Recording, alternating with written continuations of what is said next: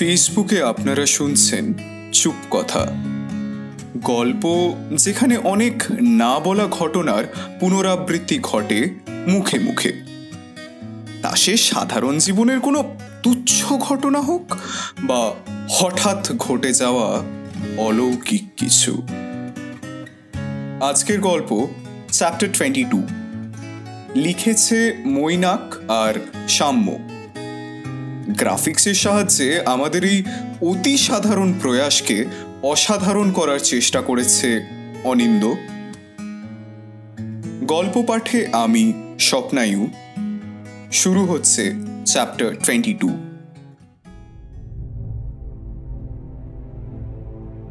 রাহুলের মতো পুস্তক প্রেমী আজকাল সচরাচর দেখা যায় না।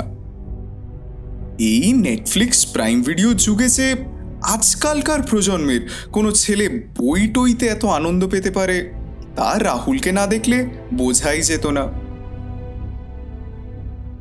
খুদে বয়স থেকেই রাহুলের বইয়ের প্রতি এই টান এবং স্বাভাবিকভাবেই শহরের মধ্যে তার প্রিয় গন্তব্যস্থল হল সেন্ট্রাল লাইব্রেরি।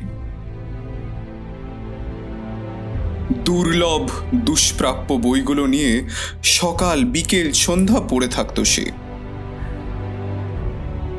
এইভাবেই একদিন দুপুরে একটা বই খুঁজে পেয়েছিল সে।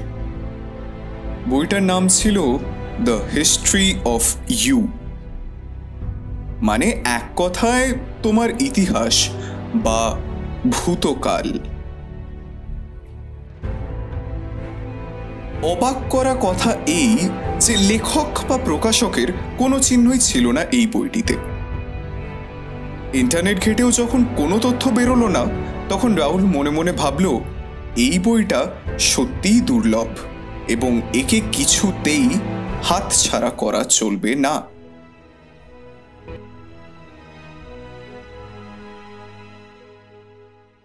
পরের দিন অপরাহ্নে খাওয়া দাওয়া শেষ করে তাড়াহুড়ো করে লাইব্রেরিতে গেল সে। চেয়ারটা টেনে রোদের আলোয় জানালার কাছে গিয়ে ওই বইটাই নিয়ে বসল রাহুল। নিমেষের মধ্যে গল্পটা রাহুলের বড্ড মনে ধরল। বলা যেতে পারে গল্পের সমুদ্রে এক প্রকার ডুবে গেল সে। গল্পটা ছিল একটা ছেলের। তার নাম সায়ন। ঠিক রাহুলের মতন ব্রিটিশ মা এবং ভারতীয় বাবা ছিল সায়নেরও।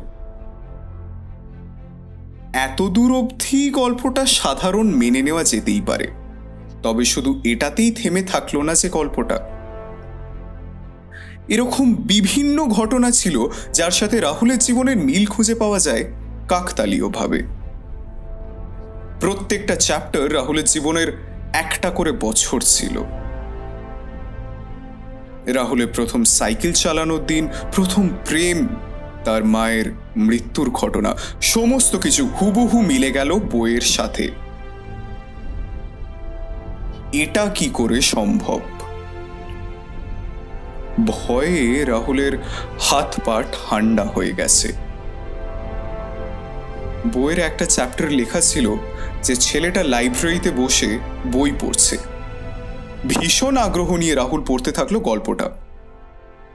তবে শেষ পাতায় এসে গল্প যেন এক অন্যদিকে মোড় নেয়। শেষের পাতাগুলো কিছুটা এরকম। ভীষণ বৃষ্টি শুরু হলো, তার সাথে বজ্রপাত। সায়ন তাড়াহুড়ো করে লাইব্রেরি থেকে বেরোতে গেল আর সাথে সাথে রাস্তার উপর একটা বড় গাছ আছড়ে পড়ল ঝড়ে।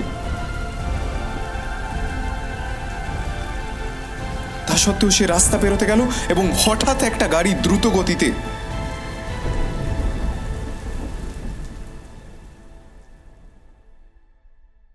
চ্যাপ্টারটা শেষ হলো আর সঙ্গে সঙ্গে একটা বাজ পড়ল। তার আওয়াজে লাইব্রেরি বহু জানলার কাঁচ ভেঙে চূর্ণ বিচূর্ণ হয়ে গেল।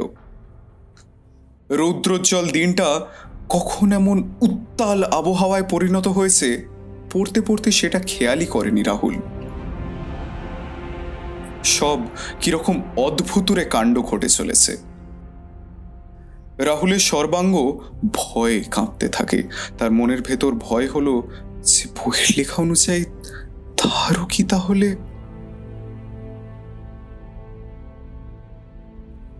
রাহুল ঠিক করল যে সে লাইব্রেরি থেকে বেরোবে না আজ রাত্রে আর। ঘণ্টা পাঁচেক কেটে গেছে। রাহুলের মনে ভয়, তবুও কমছে না।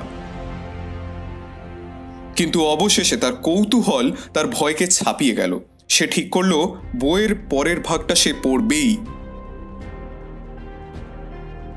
রাহুলের চোখের কোণে জল শুকিয়ে গেছে। তার হাত কাঁপছে। তাও মনে অসম্ভব ভয় নিয়েও বইয়ের বাইশ নম্বর চ্যাপ্টারটা খুলল রাহুল। চ্যাপ্টারটির নাম ছিল আলোর পর অন্ধকার। আর এরপর বইয়ের প্রত্যেকটি পাতায় লেখা ছিল একটাই কথা। মৃত্যুর পরে কি আর জীবন আছে? তুমি দেখছ তাকে। ভাবছ যাকে সে আসল মানুষ নয়। সে বেঁচে আছে শহরের এক কোণে, সে মৃত মানুষের চিৎকার শোনে। সে বেঁচে আছে শহরের এক কোণে, সে মৃত মানুষের চিৎকার শোনে।